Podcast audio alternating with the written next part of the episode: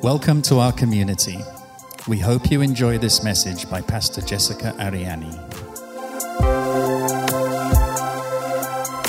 Wow, sungguh pujian yang luar biasa yang kita dengarkan bahwa tidak ada apa pun yang bisa menghalangi kita untuk bangkit bersama kebangkitan Tuhan Yesus. Amin.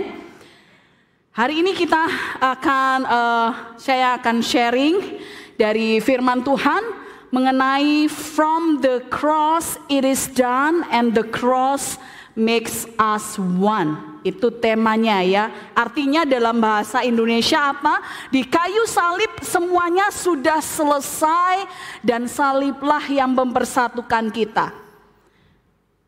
Mari kita berdoa sekali lagi di hadapan Tuhan. Bapak, Sungguh kami bersyukur bahwa kami menyembah bukan Allah yang mati, tapi Allah yang bangkit, Allah yang hidup, Allah yang berkuasa, Allah yang menebus kami dengan kehidupannya, sehingga kami bisa bangkit, bukan jadi umat yang kalah, tapi umat yang menang.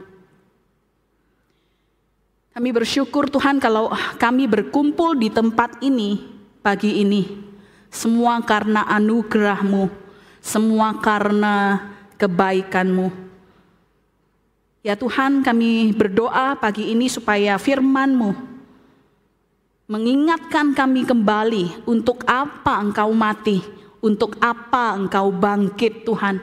Terima kasih Bapa di surga, kami berdoa Biar roh kudusmu yang memampukan kami untuk kami mengerti firmanmu pagi ini. Dalam nama Yesus kami berdoa. Haleluya. Amin. Saudara, kalau saya tanya sama Anda, apa sih kira-kira yang terjadi pada waktu Yesus mati dan Yesus bangkit? Apa jawaban Anda? Apa yang terjadi pada waktu itu? Waktu Yesus mati di kayu salib dan waktu Yesus bangkit. Jelaskan apa yang terjadi pada waktu itu. Paling tidak ada empat hal ini yang menyatukan kita pada waktu Yesus bang, mati dan pada waktu Yesus bangkit. Yang pertama adalah pada waktu itu yang terjadi adalah Yesus Kristus menyelamatkan Anda dan saya dengan kasih karunia by grace so that we can live built as his masterpiece. Efesus 2 ayat 8 sampai 10 berkata demikian.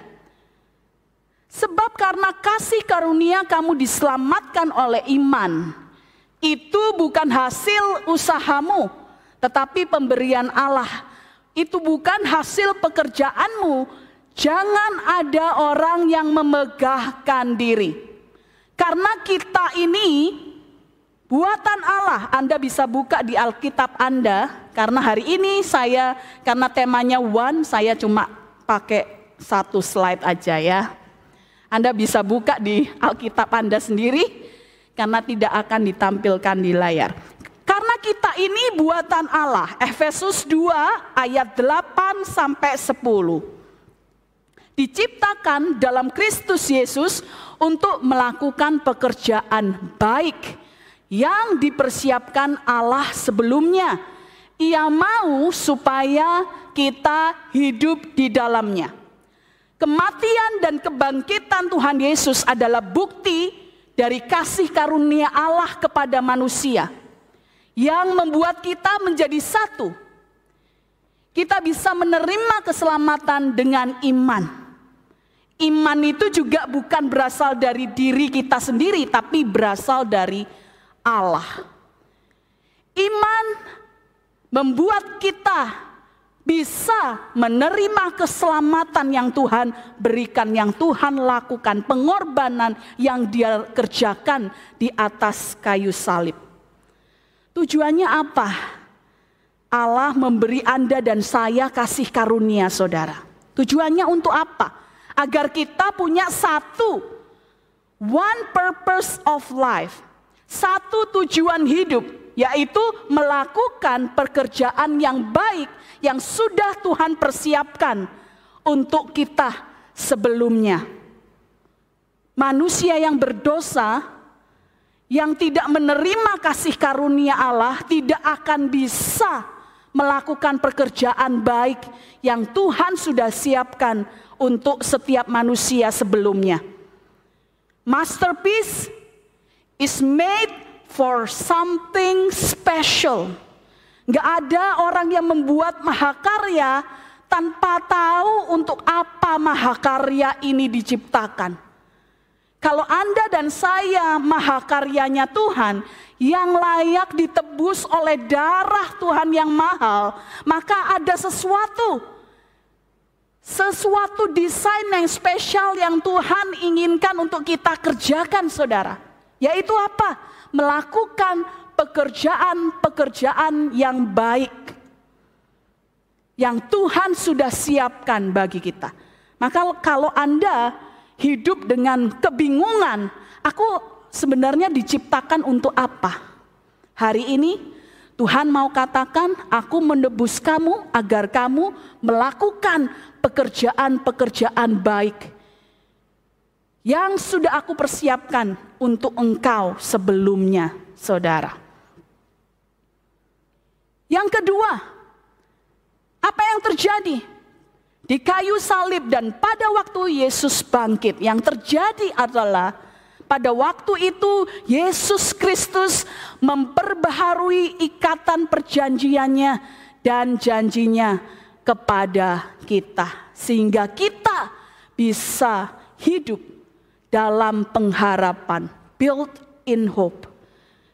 Efesus 2 ayat 12 Dikatakan bahwa waktu itu, waktu kita belum mengenal kasih karunia, waktu kita belum menerima kasih karunia Allah, kamu hidup tanpa Kristus. Tidak termasuk kewargaan Israel dan tidak mendapatkan bagian dalam ketentuan-ketentuan yang dijanjikan Tuhan. Tanpa pengharapan dan tanpa Allah di dalam dunia. Apakah Anda, kalau Anda ingat-ingat hidup Anda sebelum Anda menerima kasih karunia Tuhan, bagaimana model kehidupan Anda? Apakah Anda bisa berkata, hidupku sebelum menerima Kristus dan sesudah menerima Kristus, jauh banget bedanya. Sekarang aku hidup dengan punya pengharapan. Pada waktu Yesus mati dan bangkit, Allah menyatukan semua orang yang menerima kasih karunia-Nya dan memperbaharui ikatan perjanjian dengan Anda dan saya. Ikatan perjanjian yang baru, yang lebih kuat yang dimertrekan oleh pengorbanan Kristus. Kalau dulu di perjanjian lama, sifat covenantnya atau sifat ikatan perjanjiannya, penghakiman atau hukum atau hukuman jauh lebih berat daripada kasih karunia. Kalau kita nggak taat terhadap 10 perintah Tuhan, maka tulah akan kena sama kita. Kesannya Tuhan itu kasih tapi juga suka menghukum. Tapi di perjanjian yang baru, korbannya adalah korban yang sempurna. Tiada cacat dan tiada celah, yaitu Tuhan Yesus Kristus sendiri. Maka perjanjian yang dihasilkan dari hal itu saudara adalah perjanjian yang lebih kuat. Di mana kasih karunia lebih kuat daripada penghakiman atau hukum atau hukuman saudara. Saya mau kita belajar arti kematian dan kebangkitan Kristus. Pada waktu Tuhan Yesus disalib, semua hukuman kita, semua penyakit kita, semua kemiskinan kita sudah ditanggung secara sempurna oleh Tuhan Yesus pada waktu dia disalibkan.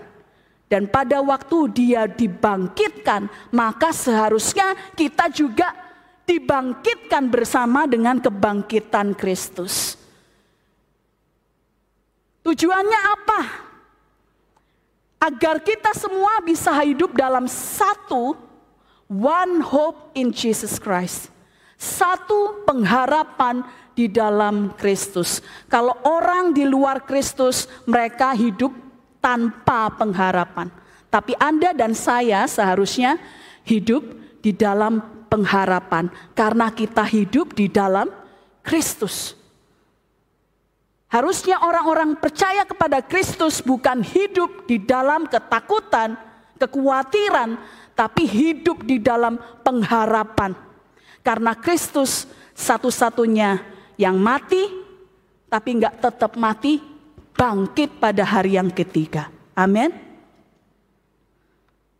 Kita nggak lagi hidup tanpa pengharapan dan mulailah berjalan alami kuasa kebangkitan. Apa sih kuasa kebangkitan? Kuasa yang memungkinkan Anda dan saya untuk berjalan dengan yakin hari demi hari, hari dalam kehidupan Anda dan saya dalam pengharapan akan janji-janji Tuhan. Yang ketiga, yang terjadi adalah pada waktu Yesus mati dan bangkit, apa yang terjadi? Dia merubuhkan semua tembok-tembok pemisah. Broke down wall of separation so that we can live, we can be built in unity. Kita bisa dibangun dalam kesatuan. Efesus 2 ayat 14 sampai 15. Tetapi sekarang di dalam Kristus Yesus, kamu yang dahulu jauh sudah menjadi dekat oleh darah Kristus. Sebab Kristus sendirilah jalan kita kepada perdamaian. Ia telah mendamaikan kami orang Yahudi dengan saudara sekalian yang bukan orang Yahudi dengan jalan mempersatukan kita dalam satu keluarga dan dengan demikian merobohkan tembok kebencian yang dahulu memisahkan kita. Dengan kematiannya, ia meniadakan permusuhan yang timbul di antara kita. Sebab ia mati untuk menghapuskan seluruh sistem hukum Yahudi. Dan kemudian kedua golongan yang bermusuhan itu dijadikannya anggota-anggota tubuhnya sendiri. Dengan demikian, mereka dipersatukan menjadi satu manusia baru, dan akhirnya pendamaian pun tercapailah. Waktu Yesus mati dan bangkit, semua tembok pemisah, tembok kebencian antara orang Yahudi, non-Yahudi sudah diruntuhkan, saudara. Maka bagaimana aplikasinya dalam kehidupan Anda dan saya saat ini? Kita seharusnya hidup bukan dalam permusuhan antara satu sama lain, bukan hidup untuk membangun tembok yang baru yang sudah diruntuhkan oleh Kristus, kita bangun lagi. Makanya Anda akan frustasi kalau hidupnya repot-repot membangun tembok yang lebih tinggi lagi dalam kehidupan anda dan saya untuk memisahkan orang lain karena tembok itu sudah dirobohkan oleh Tuhan. Sia-sia orang membangun sesuatu yang sudah dirobohkan oleh Tuhan. Untuk apa saudara? Apakah kita mampu dengan kekuatan kita sendiri membangun tembok yang sengaja sudah Tuhan Yesus robohkan waktu ia mati dan bangkit menang atas maut. Saudara dan saya ini seharusnya menjadi jembatan. Orang-orang yang membangun jembatan antara satu golongan dengan golongan yang lain. We are bridge builders, not wall makers. Kita ini orang yang harusnya membangun jembatan, bukan membangun tembok pemisah saudara. Agar apa? Agar kita jadi satu kesatuan di dalam Kristus. Kita jadi satu keluarga di dalam Kristus saudara.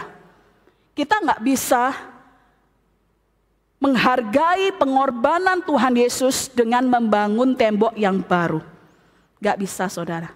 Yang ada kita harus bekerja membangun hidup kita. Build in unity. Unity itu bukan berarti semuanya sama. Bukan berarti semuanya tesnya harus sama. Pendapatnya harus sama semua. Bukan. Perbedaan dimungkinkan Pasti ada dalam kehidupan kita berjemaat, bergereja dengan satu sama lain. Tapi bagaimana kita bisa memancarkan kasih Kristus kepada orang-orang yang punya pendapat berbeda sama kita. Bagaimana kita bisa menjadi seperti Tuhan Yesus Kristus waktu dia berkata kepada orang-orang yang menyakiti dia di kayu salib. Ya Bapa, ampunilah mereka karena mereka tidak tahu apa yang mereka lakukan. Bisa nggak kita berlaku seperti teladan yang sudah Kristus tunjukkan kepada kita? Yang terakhir, waktu Yesus mati dan bangkit, apa yang dia lakukan? Dia menjadi batu penjuru. Untuk apa? untuk membangun kembali rumah Tuhan. Tembok-tembok yang tadi dia sudah runtuhkan harus dibangun kembali dengan Yesus sebagai batu penjurunya. Christ is the cornerstone so that we can build his house together. Efesus 2 ayat 20 sampai 22 berkata demikian yang dibangun di atas dasar para rasul dan para nabi dengan Kristus Yesus sebagai batu penjuru. Di dalam dia tumbuh seluruh bangunan, rapi tersusun menjadi bait Allah yang kudus di dalam Tuhan. Di dalam dia kamu juga turut dibangunkan menjadi tempat kediaman Allah di dalam roh. Kematian dan kebangkitan Kristus merobohkan tembok pemisah, tembok kebencian, dan menjadikan Kristus sebagai batu penjuru. Awal mula untuk supaya umatnya bisa membangun kembali apa yang telah runtuh, dibangun lagi dengan semangat kesatuan. Bayangkan jika Anda saat ini mungkin ada yang lagi bangun rumah gitu ya, tapi nggak ada batu penjurunya di mana Anda akan mulai? Batu penjuru ini sangat penting agar kita semua bisa membangun reruntuhan dengan cara yang baru. Bayangkan jika dalam satu tubuh Kristus, anggotanya masing-masing mengerjakan maunya sendiri, saudara. Bayangkan kalau semuanya isinya mata. Tubuh Kristus ini isinya semua mata. Akan terlihat mengerikan. Atau semuanya hidung. Aku mau jadi hidung. Aku juga, aku juga, aku juga hidung semua. Atau semuanya mau jadi kaki. Suruh aku ke mana aja nggak apa-apa. Aku mau. Yang penting aku nggak usah mikir. Kalau nggak ada yang mau mikir di gereja ini saudara, jadi apa gereja ini? Kita sebagai anggota tubuh Kristus harus mengerjakan, harus tahu dulu kita ini apa sih dalam gereja Tuhan. Apakah kita mata? Apakah kita tangan? Apakah kita ini otak? Apakah siapa kita ini di gereja? Pasti ada fungsinya Anda di sini. Anda di sini bukan untuk manasin bangku gereja. Pasti ada fungsinya, ada desain yang ditetapkan Tuhan. Masing-masing orang harus mengerjakan pekerjaan yang baik yang Tuhan siapkan untuk masing-masing dari kita. Kalau Anda belum tahu fungsi Anda di dalam tubuh Kristus, cari tahu, ikut DJ, ikut connect group, ikut semua doa, Dengar suara Tuhan, belajar, cari tahu kehendak Tuhan untuk hidup Anda dan saya. Supaya apa? Supaya gereja Tuhan, tubuh Kristus bisa diperlengkapi. Kita nggak bisa bangun tubuh Kristus secara sendiri-sendiri. Oh aku tahu aku ke tangan, ya udah aku bikin aja apa yang aku bisa. Gak bisa, mau bikin apa? Otak yang perintahkan. Kita nggak bisa lakukan mau kita sendiri, saudara. Kalau begitu, kalau semuanya berfungsi sendiri-sendiri, tubuh ini nggak akan berfungsi dengan baik. Berita buruknya, kalau ada satu bagian, dua bagian yang kelihatannya berfungsi tapi maunya sendiri, itu bisa diartikan stroke, saudara. Berfungsi maunya sendiri. Harusnya kita sebagai umat Tuhan harus ada satu roh yang mengikat bagian-bagian tubuh ini, yaitu apa? Dengan kebangkitan Kristus Berikutnya dia mencurahkan roh kudus. Untuk apa? Supaya masing-masing bagian tubuh Kristus ini bisa menjalankan fungsinya sesuai apa yang diinginkan oleh masternya. Yang bikin masterpiece itu saudara. Dia maunya apa? Roh Kudus yang memberikan kita kuasa dan memampukan kita untuk mengetahui apa bagian kita. Apa bagianmu? Kamu apa di dalam tubuh Kristus supaya kita bisa dibangun bersama-sama membangun tubuh Kristus. Untuk apa? Untuk akhirnya kita bisa berdiri memuliakan Dia. Untuk akhirnya Dia yang dapat segala pujian, hormat, kemuliaan. Pagi ini kesimpulan yang bisa kita ambil dari sharing pagi ini adalah Tuhan Yesus mati dan bangkit agar kita menjadi masterpiece-nya dia dan hidup selalu punya pengharapan membangun segala sesuatu bukan sendiri-sendiri tapi dalam semangat satu kesatuan. Dan membangunnya di dalam satu roh, menjadikan Kristus sebagai batu penjuru. Mari sama-sama kita renungkan firman Tuhan pada pagi hari ini. Kita siapkan hati kita untuk bersama-sama mengambil bagian dalam perjamuan kudus pada pagi ini. Kita mau uh, di kursi Anda sudah ada anggur, dan roti. Kita bisa persiapkan. Anda yang mengikuti ibadah online dari rumah, juga persiapkan roti dan anggur Anda. Kita akan bersama-sama mengambil bagian dalam perjamuan kudus pada pagi ini.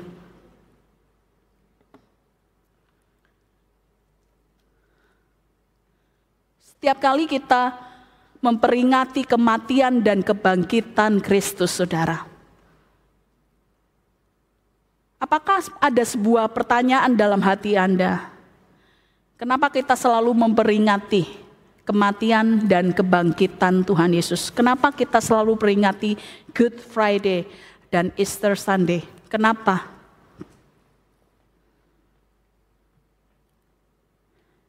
Kalau saya renungkan jawaban atas pertanyaan pertanyaan-pertanyaan ini adalah saya perlu diingatkan kembali akan pengorbanan Tuhan Yesus. Saya tahu Tuhan Yesus bukan Tuhan yang iseng, aku mati ah bagi semua orang. Enggak.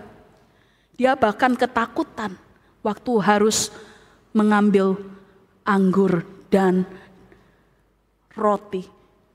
Menghadapi menjelang hari-hari dia disalibkan, dia mengalami ketakutan seperti semua manusia. Berkata apa? Bahwa dalam ketakutan kita pun Tuhan menyerahkan dirinya untuk berserah kepada kehendak Bapaknya. mengatakan apa? Mungkin hari-hari ini Anda hidup dalam ketakutan, kekhawatiran. Mau nggak Anda menyerahkan semuanya di hadapan Tuhan? Serahkan semuanya. Karena Tuhan Yesus yang kita sembah, Tuhan Yesus yang pernah berada di dalam ketakutan yang sama, saudara. Dia bukan Tuhan yang jauh, dia Tuhan yang dekat. Kita bukan lagi pendatang, bukan lagi orang asing. Kita ini walaupun kita berbeda-beda tapi tadi pegang bendera yang berbeda-beda dari bangsa yang berbeda-beda tapi kita satu di dalam Kristus karena semua tembok perbedaan, semua tembok pemisah, semua tembok kebencian sudah diruntuhkan oleh Tuhan kita. Sehingga kita bisa menjadi satu